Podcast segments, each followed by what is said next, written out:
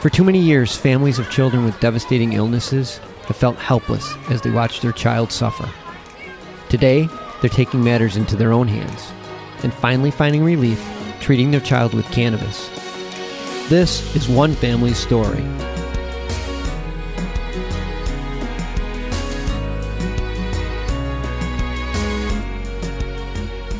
Hi, thanks for tuning in to another episode of Love, Love and Cannabis. Cannabis. I am Nina. I'm Osiris. And we are the proud parents of Aiden. Aiden. Hey guys, welcome to another episode. Hello. I hope everyone's doing well. Today we're going to talk about stigma and stereotypes. Oh, this is so huge. Yes. It's just unbelievably huge. I yeah. mean, yeah. As it relates to the black family and cannabis. Well, I mean, cannabis in itself is still trying to overcome its stigma. I mean, with the media marketing, you can't really market on television with cannabis to really try to remove that stigma. But yet, some people are, I mean, it's becoming almost mainstream in a way because now people are hearing more about it. C B D's have been like the trailblazer. So it's changed. So it went from underground now to people wearing suits and ties and getting involved in the industry. So it's it's interesting how it's changed. But the stigma is still there, as well as the stereotypes. Exactly. And that's one of the things we're going to talk about today. Well, one of two, and actually it's one of many things we're going to talk about today. But first off, let's, like, how do we define stigma? You know, like, when you hear stigma, like, do you have a definition already in your mind? So when we did some research looking it up, stigma is an association of disgrace or public disapproval with something such as an action or condition. So the stigma of cannabis is already stained. So that's like, you know, already negative.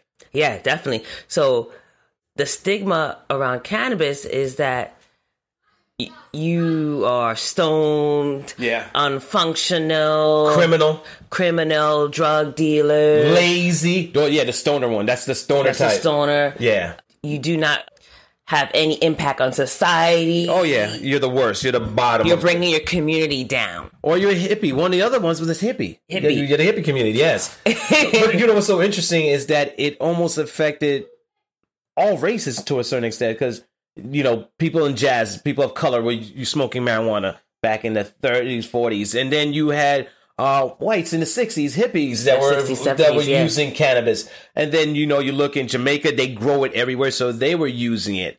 I mean, it's interesting. And then now with the Hispanic community in uh, Mexico, they were using it, but it was not used in the way that we thought at this time, you know, and it's changed. It's just evolved to where it is now like, oh, it's medicine. Yeah. It, it is, is medicine. Literally medicine. But unfortunately, for some people, the stigma still stays. It still stays. They hold on to it. Mm-hmm. Outdated information and incorrect information. Exactly. But, you know, that was more, I don't even think it was a political movement. It was more of an economic. It was it was all based on economics. I mean, there was a verse even in the Bible that talks about they were using cannabis back then. For medical reasons, yeah. Uh, even spiritual. Yeah. Mostly spiritual when they were using it back then. So we're going to define stereotype. Yeah, stereotypes is another part of that goes into stigma. They just almost almost They can overlap, yeah. They overlap, interrelated. So defining stereotype is an overgeneralized belief about a particular category of people. Stereotypes are generalized because one assumes that the stereotype is true for each individual person in the category. Which such generalizations may be useful when making quick decisions. They be erroneous when applied to particular individuals. Stereotypes encourage prejudice and may arise for a number of reasons. Yeah, so this is a, this is a big one. That's more or less what you could look at as a... It's subjective. Exactly. It becomes subjective. So, I mean, if you're thinking about the stereotypes, basically just what we define stigma is in the sense of the stoners, the hippies, the criminals, and, you know, and people become labeled with such to the point where they're like, oh, well, you know, is this right for people to be labeled as such? And they're nowhere near that. I mean, just looking at our family, you know, we're a black family. We have our son who's using cannabis to treat for his epilepsy. I mean, already he's he's going to be labeled. He's already had the stereotype. Young, black, you know, live in an urban city.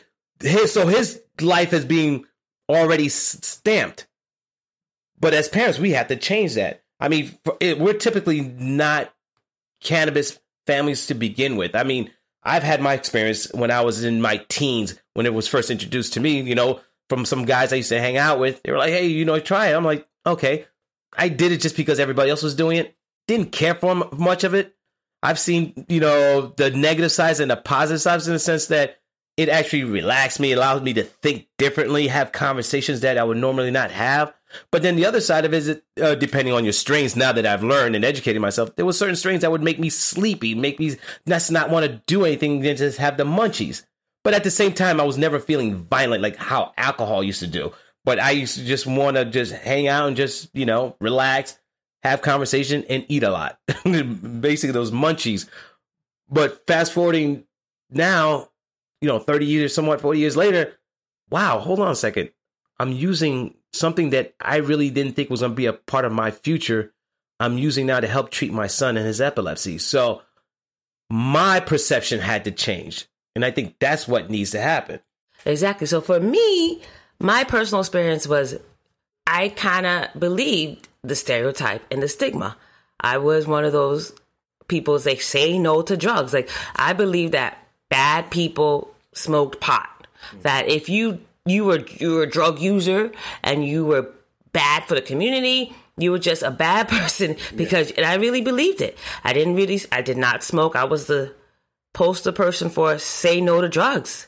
That's funny. I grew up in a community that just turned to drugs. I remember during the crack era, it was bad. So, yeah. You know, I really th- didn't think that there was any, I didn't even think that there was any medical use. It was just, you're just a person that just did drugs. If you did any weed, you just did drugs and you, you were a bad wanted, person and you were doing some bad high. things to your body. You just wanted to get high. And you just it. wanted to get high. Yeah. And just younger and younger people are using it. And I've known people to use it because they couldn't function without it. Like, literally could not get through the day unless they had some in the morning just to get through the day. And I never understood that until now. I'm like, They were self-medicating. They were self-medicating. I yeah. mean, what's so interesting is you look at it, you compare using cannabis versus smoking cigarettes to deal with stress, you have a positive effect using cannabis than you would with cigarettes. Cigarettes, you're just pretty much slowly killing yourself in long in long term, basically. And with cannabis, you're healing yourself. Yeah. So it's interesting, but depending how the media and how it's being marketed, you got to twist the language. You just like, it's the way we had those conversations. And it's interesting. And in the black community, especially, you deal with a lot of stress. And negativities and, already and to begin with. Already, and I think, and definitely stereotypes. So these people who are basically smoking, they probably just use it as an outlet to relax. Just how people use wine at night. Yep, get that edge off. But no one's judging those people who are having their glass of wine at night. But yet the people who were using their cannabis to wind down, they went to jail. Oh, yeah. Oh, yeah. Thank you for decriminalization. Yeah, they went to jail for it. And long. For a very long time. Ruined people's lives. So, like, how do you, as a person who's been arrested for something now that's legal, and I'm in the jail and I'm looking at the world now and it's completely changed and it's like, hold on, I only had an ounce and I'm doing three to five, ten years maybe. And there's people out there making millions of dollars off of it. Yeah, it's not fair. It is absolutely absurd. And then if you're black, you've already got a triple stamp on you. You're you're almost like done. So it's like, how do you rebuild? Exactly. You really literally have to be strong-minded and have a strong will and be like, okay, once I get out, I have a game plan. I'm going to change. But then they have to also expunge your records.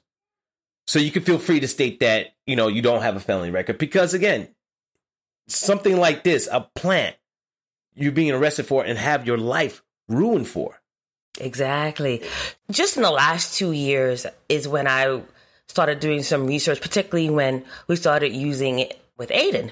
And then I found out, like, wow, they've been using this medically from... Dude, in the late eighteen hundreds. In the eighteen hundreds. Yeah, in this country anyway, because they were using it in the other countries where it's naturally come from. Yeah. I was like, what? Wait a minute. So there was this particular... In the nineteen thirties... when the Marijuana Tax Act was placed, there was this doctor named Doctor William Woodward. He testified on behalf of the American Medical Association, the A M A. He told Congress that the American Medical Association knows of no evidence that marijuana is a dangerous drug. Even back then. And he warned that the prohibition loses sight of the fact that future investigation may show that there are substantial medical uses for cannabis. But Congress ignored his statement. Yeah, we know why. So I was like, wait a minute. I believed everything that they were telling me. And yet this happened, and they knew that there was medical use for this, and they ignored the doctor? Well, I mean, you had to understand what was going on back then. They were literally trying to control every aspect of our lives. I mean, you think about it. If you have this plant growing in your backyard, including the hemp, you could literally separate yourself from needing to be dependent on the government to take care of you. You can feed yourself and you can treat yourself.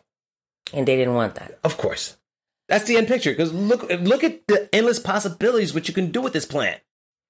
You know, that's freedom. I was. They want you on that plantation. You know, this it changed me because I was like, so how many people lives could have been different? Yes. With introduction of this old and from the nineteen thirties, and then they could have been conducting research since then. And they since have, then, but they have been. But they just didn't. They wouldn't release that. They, they have. They, trust me, they have because that's why the government has certain patents. And certain pharmaceutical companies have gotcha. patents. They know exactly what they're doing. So for them, it's all about control. And that's why sometimes I'm kind of concerned about this industry. Will it end up back into their hands? While all these companies are growing and growing, you know, expanding their C B D product line and their hemp product line, you know, all these things that they're growing and they're becoming more valuable. You know, everyone's been talking about this industry that, you know, at some point, one of the major players, pharmaceutical companies will come in and just basically buy them out. And then eventually it'll end up back in their hands. But this sure, is I'm the plan scared. for the people. That's my thought. It's the plan for the people. And it's and it's crazy in a way. It's like it's going to see like it's going to be playing itself out. Yeah, I mean, even some days I get nervous. Um, so we're able to get his C B D. You can order. We can go to even some drugstores. And I'm wondering if that's going to stop. Well, I, I look at it this way. As long as there's stigma, it's going to be a... I mean, it's moving quickly, but to get to where we need to be, it's still some time. It's still some time, but at, also we still have to get over the stigma. That part is still there. It is still there. I'll give you an example. So Aiden, in pre-K, he had a, a private nurse. And the nurse came up to me and said, oh, I think Aiden needs to be on more, on at least three seizure meds. And I said, he is. I said, he's on this, this, and he's on the C B D. He goes, oh, the C B D doesn't count. I yeah, said, shows you how much she knew. I said, excuse me? I said, there is research behind this. Oh, no, no, no, I don't know. You know, if it's that, you know, we don't know about that. I said, oh, here we go. Like, it just, it was just this, always this battle. Even though there is research, like Osiris said, the stigma is still there. Yeah, and the people stereotype, letting, and people are not letting go. They're not. And also, I wonder how much of that stereotype also goes into some of the prejudice yeah. uh, people have, especially when they're interacting with, okay, a black family. Because sometimes you say, oh, you black people are paranoid. Like, no, there's just certain signs sometimes that you pick up. There's certain energies. Like, for instance, our son, he's delayed. So he gets services. So he was getting P T, the O T, and speech. And when we used to have the providers come into the home, I remember initially the first provider came over to the house. She wouldn't engage with me. At the time, I was a stay-home dad, so I was always the one going to be there. So I needed to know what's going on. I needed to be involved, so I was involved. My wife and I, you know, Nina and I were sitting there. She would have more conversations with Nina than she would with me. And I'm trying to figure out, like, hello, I'm over here. Talk to me. And so in my mind, I'm like thinking, is is this something personal? And I couldn't understand it. So I would always try to redirect her. It would always go back She'd feel annoyed. This continued on with even the people that worked in her office and people that we met. It wasn't until to one of the providers who came over working with Aiden, and I asked him, I said, what's going on with some of these service providers? Why they're not engaging in conversations with me if I'm going to be the one home? He says, look, I'm going to be honest. Most of the homes that we go into, the father's not there. It's always the mothers that we deal with. So you have to understand that these are the things that they pick up and say, you know what? He's not going to be here anyway. I'll just deal with the mother. The mother's the one that makes all the decisions. And it basically opened my eyes and I said, okay. So that's somewhat of a stereotype. And that could be a stigma, especially if you're a black male, black father. You know, there's times I walk with Aiden and I get this reception. People look at me, oh, yeah, keep it up. Oh, I'm so proud of you. You know, you guys look great. And it's like, um, we're just walking down the street. His father holding his son's hand. And for me, being a first-time dad, never really having a, a male figure in my house that I can call dad, this is new. So I'm doing this as I go along, but I'm learning so much about myself, the, you know, that dynamics and understanding stigmas, stereotypes, especially being a black male with a son who's using cannabis. So this is a totally different level. And also the fact that he has a disability, currently has a disability. So for us, we have to think long term.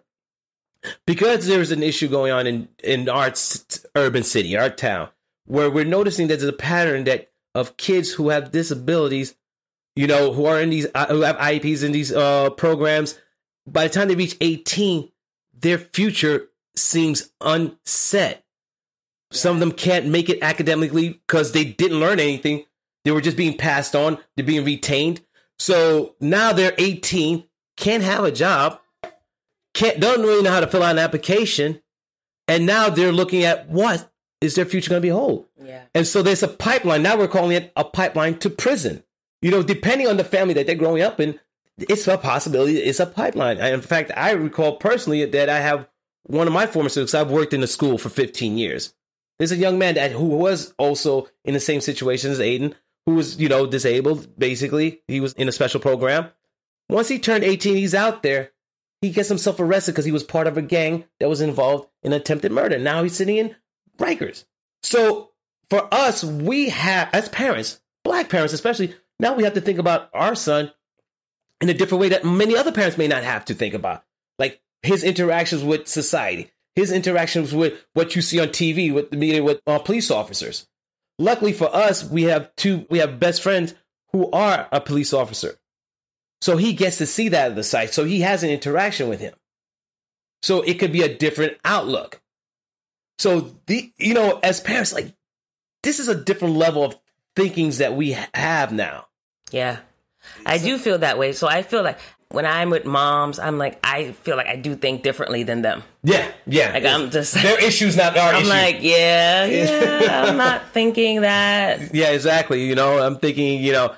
You got to get him outside, get him some exercise, work his brain. Uh, we got to, you know, figure out his diet plan. We got to make sure that he's getting his C B D on time. We got to worry about, oh, the future too. Is he going to have the resources that he needs to survive if we're not around? You know, I do feel like we, me and you, like, like a friend of mine said, you two beat to your own drum. I said, we have to. We have no choice. It's just us. It's just us. And we definitely have to be conscious of what we do every single day. And we're yeah. always thinking ahead. Yeah, we got into the point where now we split our roles where I'm teaching him survival skills, how to get dressed, how to brush his teeth, how to, you know, put his clothes on, how to pick out his clothes for the day. Well, Nina works with him academically. And it's like, okay, and it's structured. It literally has a structure because we have to prepare him for things. And again, you know, for us, you know, some parents, they take it for granted. Like, okay, I'll get him dressed so I can hurry up and get my day started. I'll feed him so he can... It's like we, it has to be something like programmed with him. So it's innate. It's innate. So we're like on survival mode early. Very much so. Very much so. It's scary. And I think about it, it's like we're almost living in fear because of these stigmas. I mean, okay, the kid's using cannabis to treat himself. And then on top of that, he's black. You know, it's like, okay, so how does this work? How do, how is he going to fit in society unless the stigma, stigma is lifted? Exactly. So it's so funny. I was thinking, I was like, when Aiden's older and he hears about him being one of the first kids to have a medical marijuana card, And is the stigma going to be lifted, or is he going to get teased, or he's going to feel yes. bad yes. that, oh, he's a, a cannabis kid? Yeah, because I think he's the only one in his school. Yes. He's the only one in his school. Yeah. So is he going to be happy that we did this, or he's going to feel that resentment, resentment that we should have done something else? Yeah, and that he's known as a can- this cannabis kid. So I don't know. Yeah, but, uh, you know. If I, the stigma is not truly lifted, he may feel a certain type of way. I yeah, don't know. And, and but and again, I, I, I, you know, to your point, thinking about, you know, do we go out there, become socially involved with him, you know, where everybody gets to see him, get to know him? Someone could look at it as like, we're parading him. We're using, turning him into a poster child. But it's not. It's bringing awareness. It's like, what are you trying to say about this child? Because, I mean, if you go into academia, they have documents stating, you know, black children already, especially black males, are being already labeled, especially coming from the inner city, mm-hmm. are already labeled as such as a, there's only three ways out for them. Drugs, prison, death. it's, it's like, really? But I've bro- for my family, you know, having two other brothers, we've broken that stereotype and that stigma. We've already moved out, away from that. All have graduated, all have their degrees from college. But still, sometimes it's still not enough to break that stigma. And the same thing is going to happen with cannabis. Just because you have research, just yeah, because you have exactly. people healing from it or you benefit from it, they're still holding on to the stigma. It's like that generation that's holding on to that stigma are going to be the ones that are going to be benefiting from it, but they don't realize it. Yeah, I had a, f- a friend still call it a chemical. I'm like, it's not a chemical. It's a plant, people. I'm like, oh, Jesus. Sometimes I just don't know what to say or do. Yeah, if you want to work and then with sometimes them. I'm not in the mood to get into it. Yeah, I Depending know. on the personality. Yeah, it's like, how do you simplify it? It's like, the pills you're popping is a chemical. That's a chemical. It was it made in a laboratory from from different things. Here you're using a plant and you're just processing it differently. You're putting it in a way that your body can absorb it. That's it. Yeah. It's, I, one time I, I I was taking C B D at night, and I told a coworker, oh, yeah, I took C B D this morning. And he said, oh, you did? You don't seem high. I'm like, because I'm not. Like, it doesn't make you high, whatever that means. You know what's so crazy? With the age of technology and information, people are still clueless. Very cool. So what you're saying is that it's going to take a very long time. It's almost, it has to become a movement on a large scale. It just, it has to be a educational social movement. And I think for you brands out there that are looking to, you're, you're just going to have to go grassroots. Yeah. And a, if you're, if we're going to change this, and yeah, it has to be done collectively. It has to be, because it's so deep rooted. I remember you gave a guy some C B D coffee and he said, he was nervous. He was like, oh, am I going to feel a certain way? Am I going to be like, uh, going to get drug tested and it's going to show up? I'm like, it's C B D coffee, bro. Stop. Yeah, it's going to take a while, Cyrus. It's a long time, I think. But it's scary. It's scary. And uh, I remember uh, just stating in our last podcast when I was at the town hall and I mentioned, you know, how is medical marijuana going to be dealt with in schools? I mean, it wasn't everybody's problem. It's not their issue. But the thing is, they're not looking down the road, especially if you're a parent who has a child with an illness, because people don't realize that there's a large number of young black boys, I have to go back, that have been identified as having autism or if on the spectrum. Not to take away from, um, you know, white children too, but the numbers growing for black males with autism on a spectrum. And I saw a number of them in that meeting. And for them, they don't see that this is something that could benefit them. Yes. And that's how I see. I'm like, I haven't worked in schools. I've seen so many children, because I worked in the inner city, that could have benefited from using C B D or cannabis of some form. Yeah. It is absurd that, and then now these kids are older, eighteen, nineteen years old. If they used it when they were young, it could have def- it changed. It could have, it could have changed their their track or their yes, their future. Yeah, definitely. You know, and so it goes back to what we're doing is about for our son. And you know, it's no longer about us enjoying life, taking things easy, just, you know, plan for our future, hoping everything. It's like we are on defense mode all the time. You know? But that could be nerve-wracking. So we got to be on cannabis just to Take us go, off the edge. edge. Yeah, because every day is like, go, go, go, go. And it's like, at some point, your body's going to break down, your mind, your emotions. I mean, just talking about putting this podcast together, we got emotional. So I think I'm like, you know, what's going to happen with Aiden? Like, how is that going to look? You know, are we doing the right thing? Are we doing enough?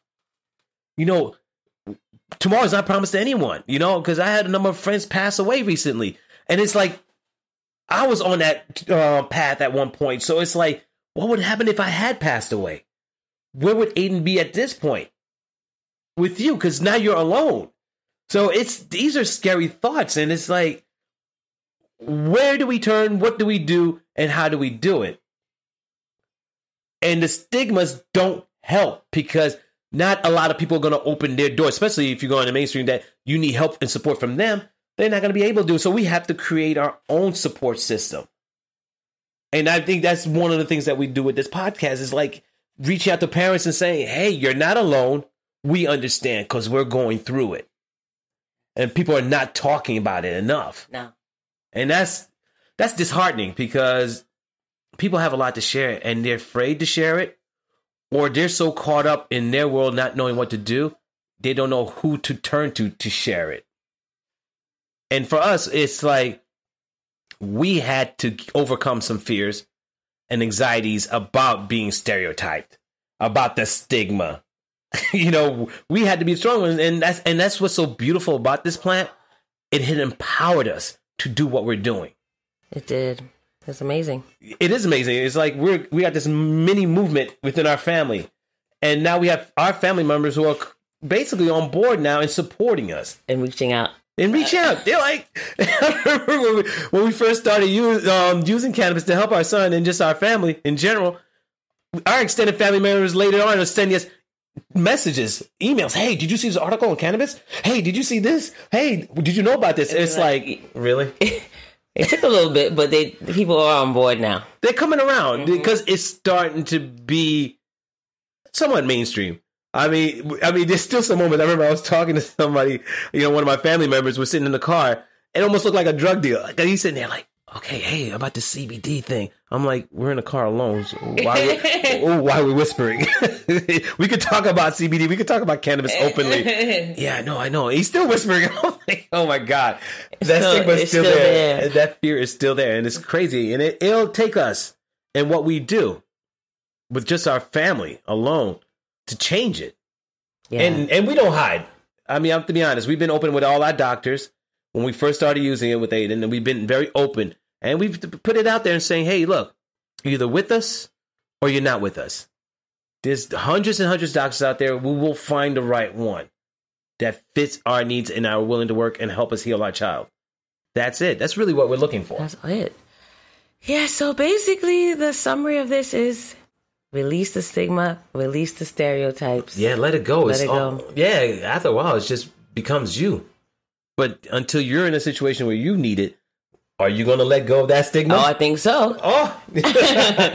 So if you're in pain and it's helping you, yeah, then you would really be advocating for this. Exactly. Until no, it's time. Yeah. yeah, exactly. No ill side effects. I still don't understand how people could watch these pharmaceutical commercials and still walk away and say, I'm going to see if this is right for me. Yeah. So, all right, folks. It's been an interesting topic, and it's really hits home when you think about it with your child. And for us, again, as being a Black family and thinking about our son, all the many stigmas and fears that we have to address and overcome as we help him on his journey. You know, it's uh, it's scary. It's really scary.